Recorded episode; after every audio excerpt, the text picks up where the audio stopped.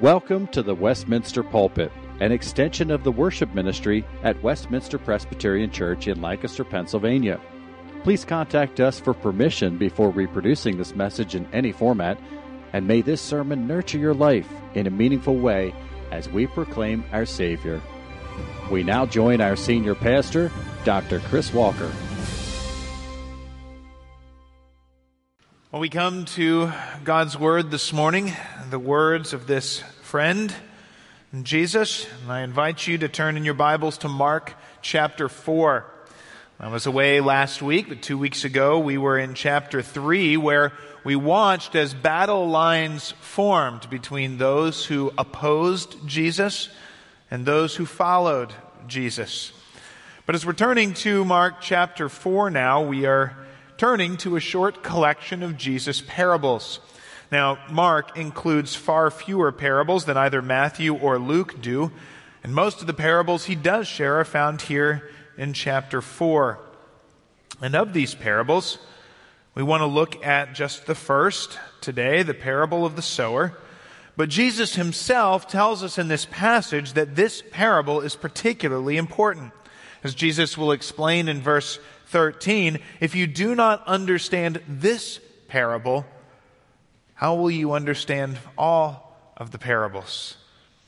Obviously, then, we should pay careful attention to these verses before us. So let's read together Mark chapter 4, verses 1 through 20. Listen to God's word.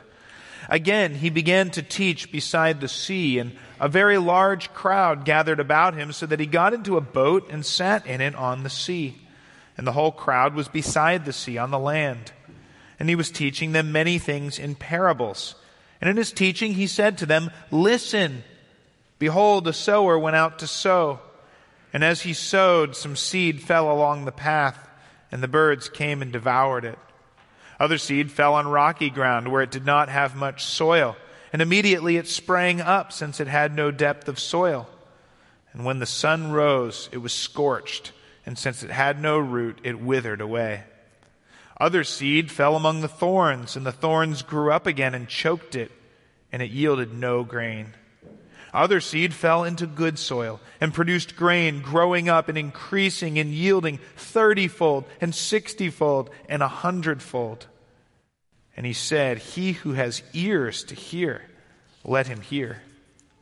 And when he was alone, those around him with the twelve asked him about the parables. And he said to them, To you has been given the secret of the kingdom of God. But for those outside, everything is in parables, so that they may indeed see but not perceive, and may indeed hear but not understand, lest they should turn and be forgiven. And he said to them, Do you not understand this parable? How then will you understand all the parables? The sower sows the word. And these are the ones along the path where the word is sown. When they hear, Satan immediately comes and takes away the word that is sown in them. And these are the ones sown on rocky ground, the ones who, when they hear the word, immediately receive it with joy. And they have no root in themselves, but endure for a while. then, when tribulation or persecution arises on account of the word, immediately they fall away.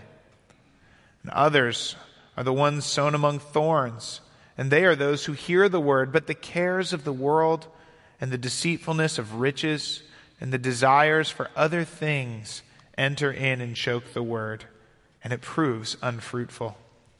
But those that were sown on the good soil are the ones who hear the word and accept it and bear fruit thirtyfold, sixtyfold, and a hundredfold. This is God's word. Let's pray. Father, how we thank you for your word. What a privilege. May we never forget the privilege it is that you have given us your words, that you have revealed to us salvation in Jesus Christ. And I pray that we would listen eagerly as you speak to us week after week. We pray this in Christ's name. Amen. Well, Jesus' parable of the sower here is one of his most well known parables. It's a parable based on farming. And it's an example that almost anyone could relate to. Of course, a lot has changed in farming since Jesus first told this parable.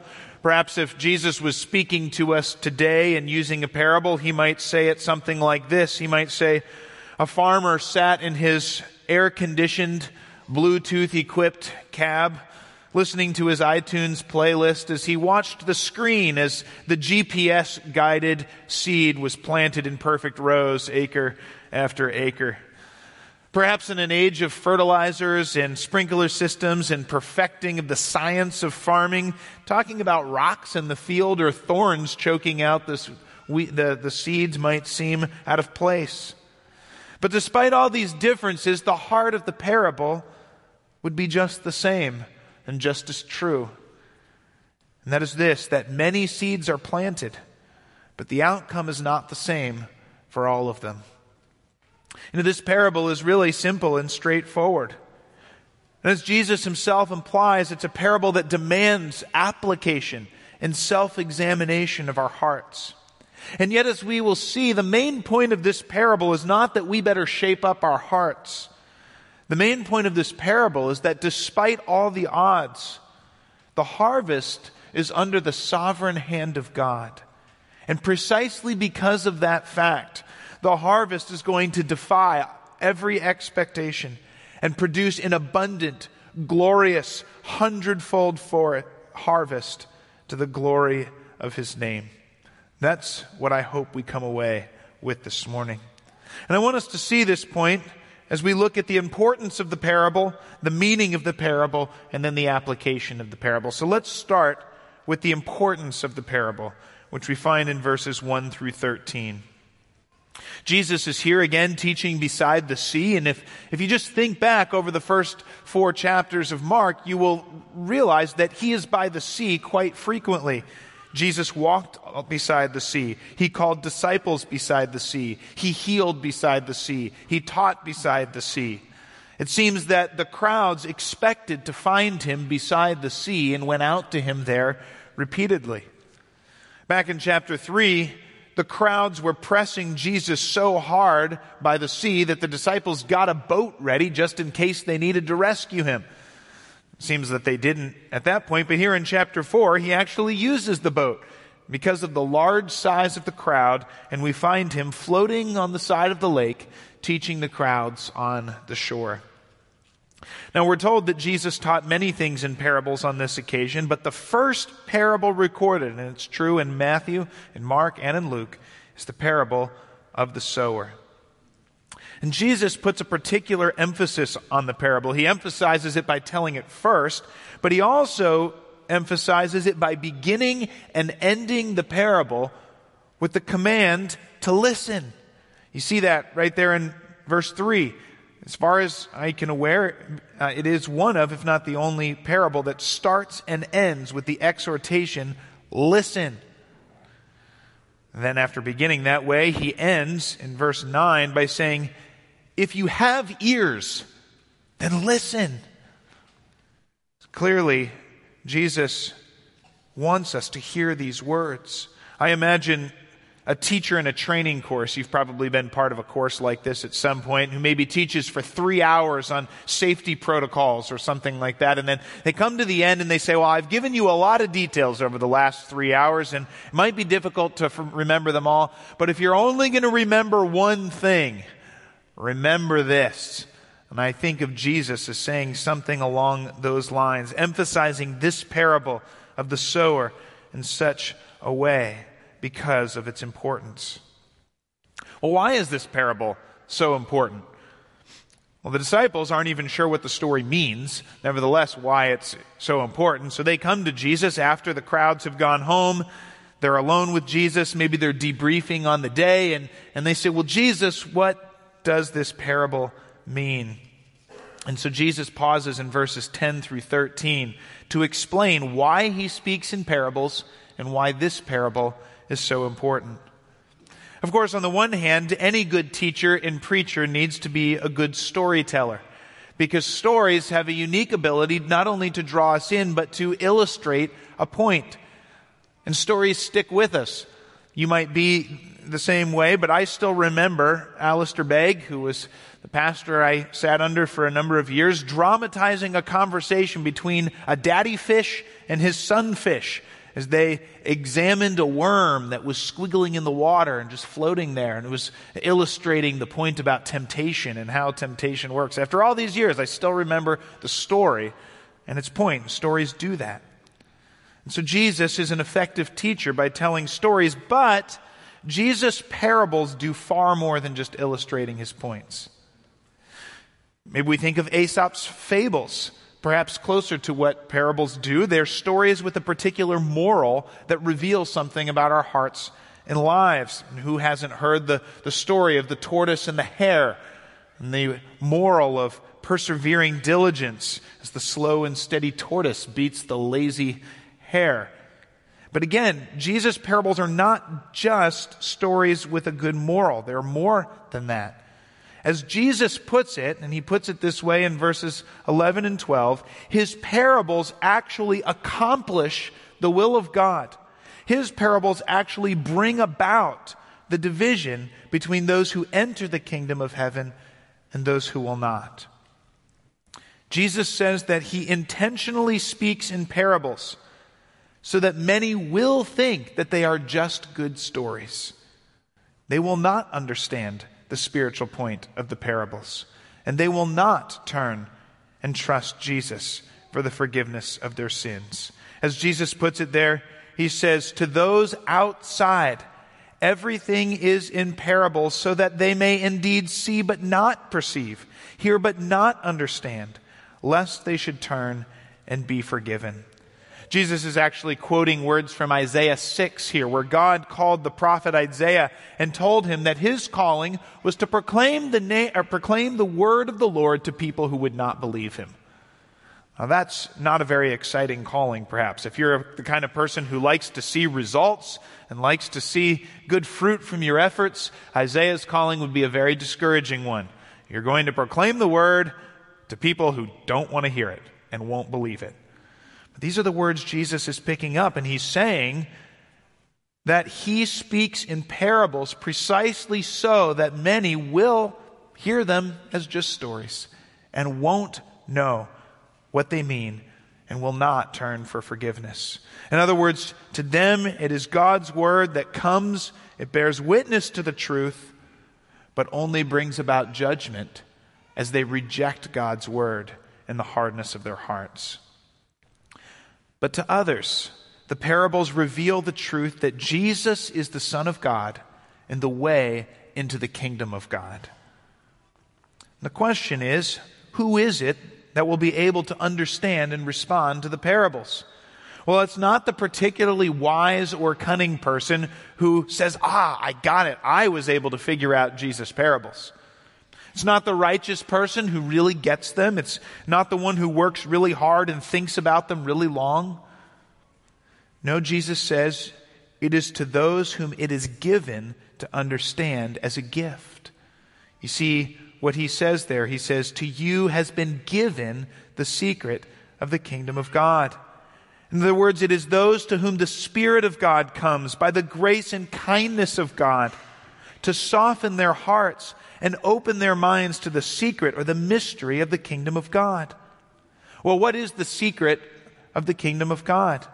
The secret of the kingdom of God is that God's kingdom has come in the person of Jesus Christ, who is God's Son and God's servant, whom He has sent for that purpose. It was unexpected. It was not what people were looking for.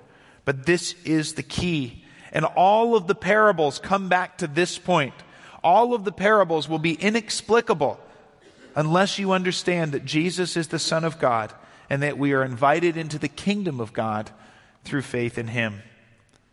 But if you are given to understand the key to the truth by God's grace, then the parables become a window of light, revealing the glory of the kingdom of God and bringing one to faith and obedience in Christ. So the parables are important as a whole. They will reveal our hearts and the kingdom of God, either confirming in judgment those who just hear them as stories, or bringing salvation to the one who hears, knows that this is Jesus inviting us into the kingdom and responds. But if that's true of the parables as a whole, Jesus says in verse 13 that this parable, the parable of the sower, has a particular purpose. This parable is like the one parable to rule them all and in its meaning bind them, to slightly misquote the Lord of the Rings for any Lord of the Rings fans. For this parable, Jesus says, will reveal the state of our hearts. How do we know whether we're one of those who has been given the key to understand the parables or not? How do we know whether our hearts are rejecting God's word or not? How will we know whether we have known the meaning of these parables or not? Well, the parable of the sower offers the key. Because this parable will demonstrate whether we stand under judgment by showing us to be hard, rocky, or thorny soil, or it will demonstrate God's grace for salvation if we hear it, receive it, and bear fruit, demonstrating that we have come to Jesus Christ. And that's why Jesus emphasized the importance of this parable so strongly, telling every man, every woman, every teen, every child to listen. If you have ears, do you have ears? Hear this parable that you might know where you stand in the kingdom. So that's the importance that Jesus places on this parable. Let's, let's move on then to verses 14 through 20, where Jesus gives us the meaning of this parable. The sower, Jesus says, is the one who preaches the word of God. The sower sows God's word, the good news of the gospel. In fact, this is just what Jesus is doing as he stands in the boat, isn't it? He's uh, in the boat preaching to the crowds on the seashore, and he's casting seed.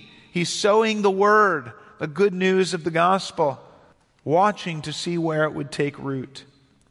Now, the seed, then, as it's sown, as the gospel is preached, interacts with various soils, representing four different groups, four types of hearts, or four different responses to the Word of God.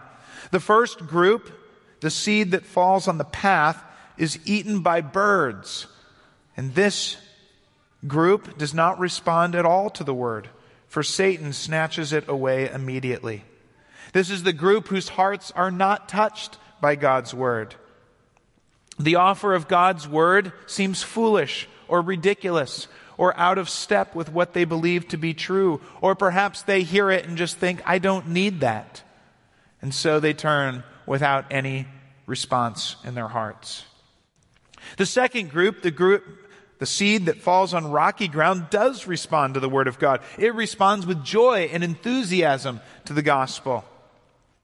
But their enthusiasm does not last because when suffering or persecution hits, they wither and fall away, demonstrating that they had no roots in Christ in the first place.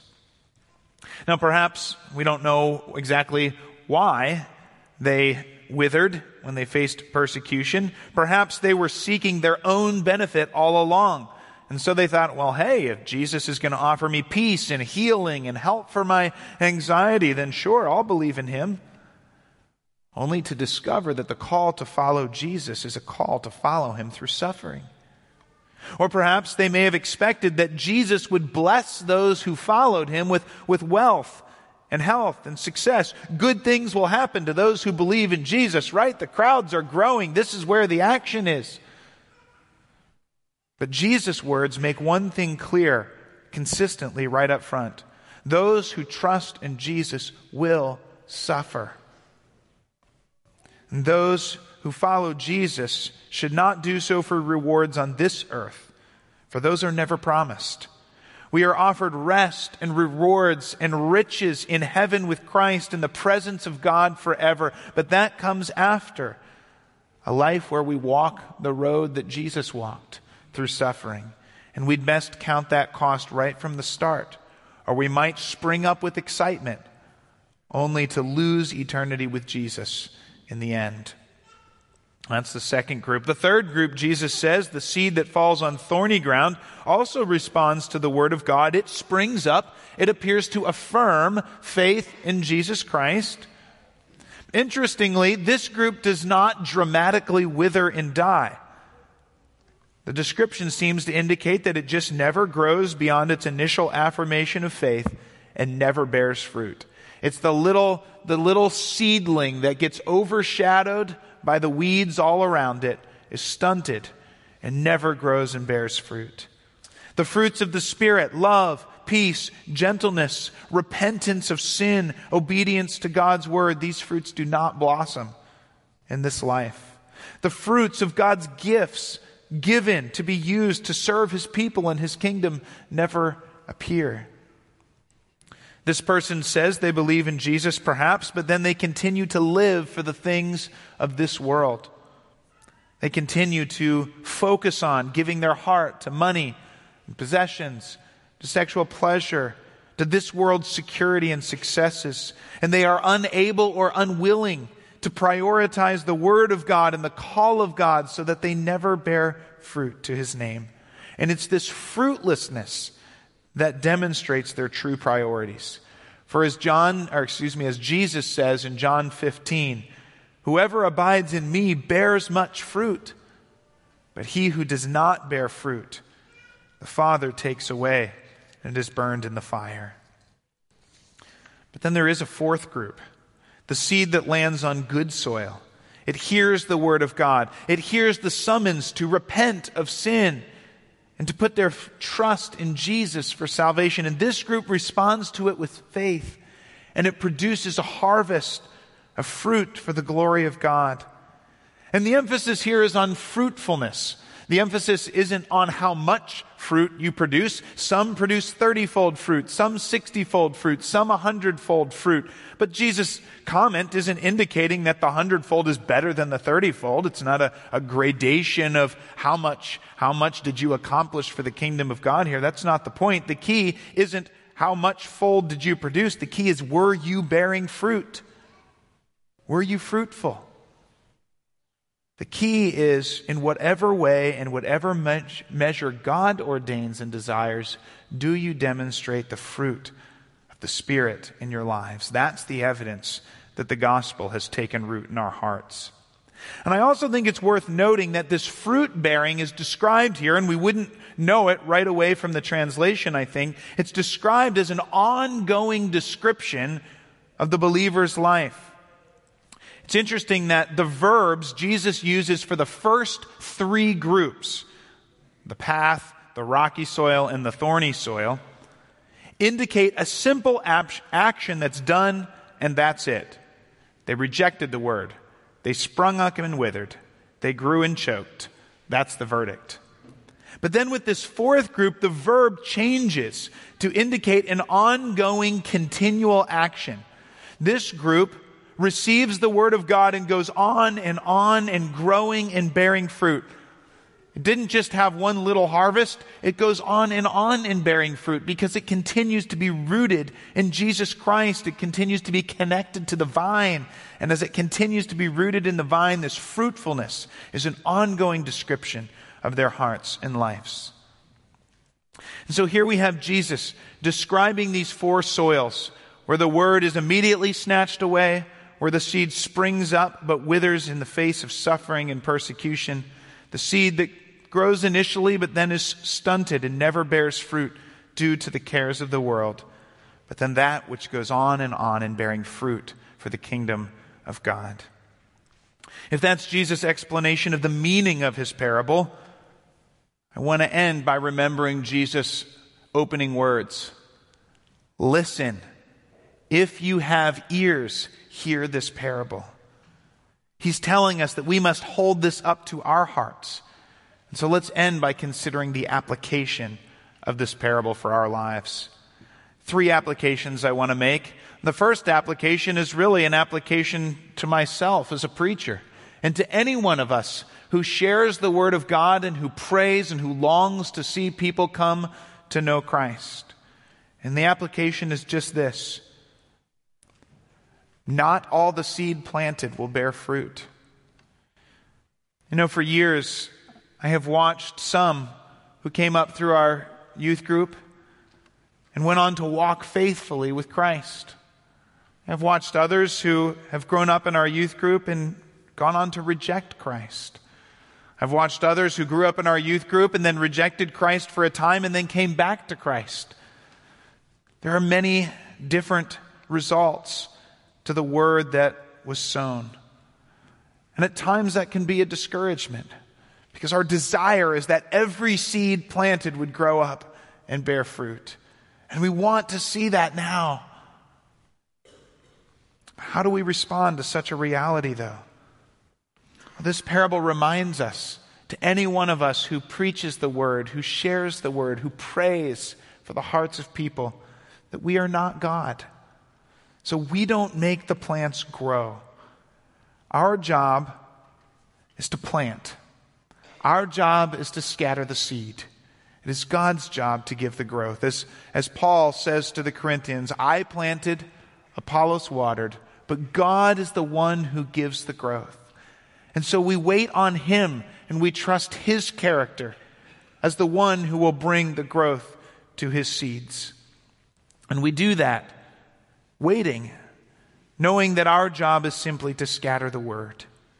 Shortly after being asked to serve as a senior pastor here, one of the members here of our church told me that they would like to paint a painting for my office wall.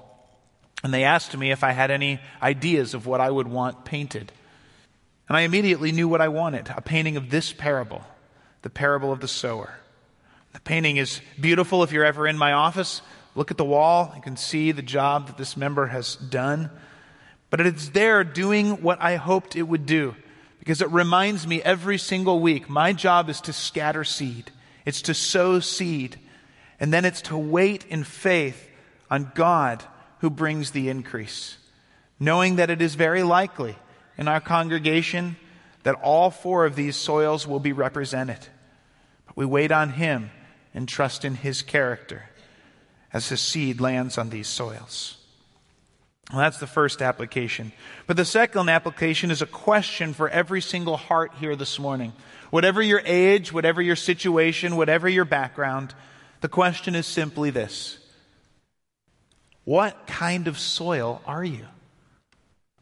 The parable is meant to divide between these soils and the seed that hits them. It's meant to reveal the state of your heart and the eternal consequences that are facing you. Jesus says that those who receive Him find eternal life, but those who reject Him have eternal punishment. Those are high stakes, eternal stakes. So, what kind of soil are you? Have you calmly and coldly rejected Jesus? Or have you simply ignored Jesus and his invitation into the kingdom of God through faith in him? Have you responded enthusiastically to Jesus only to become jaded or cynical over the years? Have you received the gospel initially with joy only to wither under suffering so that you've decided, I can no longer really believe in God who ought to be treating me a whole lot better if he really loves me? As I think about this response, I was remembering the words of a fellow Christian in China. Western missionary was there talking with him, and he, he asked whether a certain man in their house church might be a good candidate for a leadership position.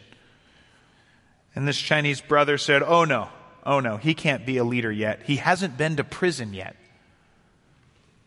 And this Chinese believer went on to say something along the lines of, we find it best not to trust our profession of faith too strongly until we have suffered for it. Imagine this response compared to the response of so many of us in the West who come to expect security and comfort and are indignant at suffering.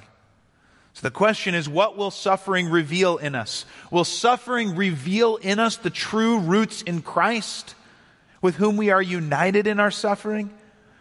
Or will suffering reveal no roots, causing us to wither and fall away and reject the God who has not met our expectations in our lives?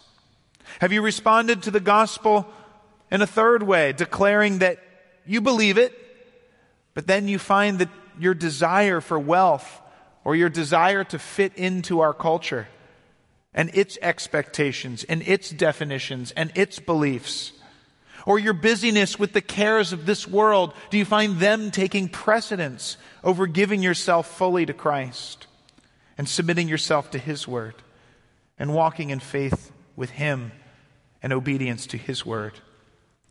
You know, we can easily be blind to this temptation. I think it's hard for us to recognize our materialism and our love of the things of this world when we and everyone around us just has so much of it. It's hard for us to trust the Bible sometimes and realize where we've departed from it when we're surrounded by and listening to the words of our culture and its definitions and its perspectives on things. In fact, I would think there is nothing more surprising at all than that there would be some who are born and who grow up and maybe even be here this morning, who assent to the existence of God, even maybe that Jesus was a real person, but end up spiritually stunted, bearing no fruit because of their desires for the world, for its goods, for its pleasures, for its acceptance, and for its beliefs. And so, given Jesus' warnings, each one of us must hold up the mirror of this parable and ask, what kind of soil am I? Am I one of those three types of soils? Or have I trusted Jesus Christ? Have I responded in faith to Him? Do I see my sinfulness and my need? And have I run to Him? Am I growing and bearing fruit for His name? Do I recognize the eternal consequences of how I have responded?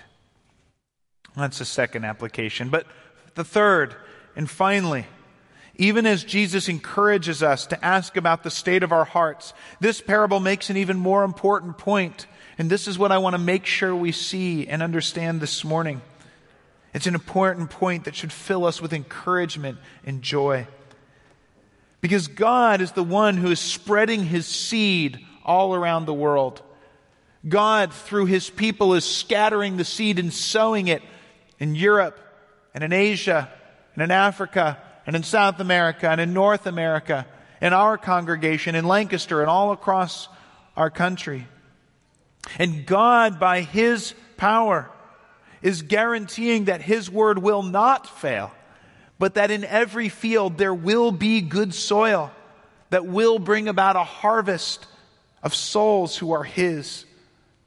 He has given to understand this parable and His word to many. And His Word is not just going to produce any old crop. It's going to produce a crop that will defy expectations and bring about a mind boggling harvest. I want you to just think about the details here.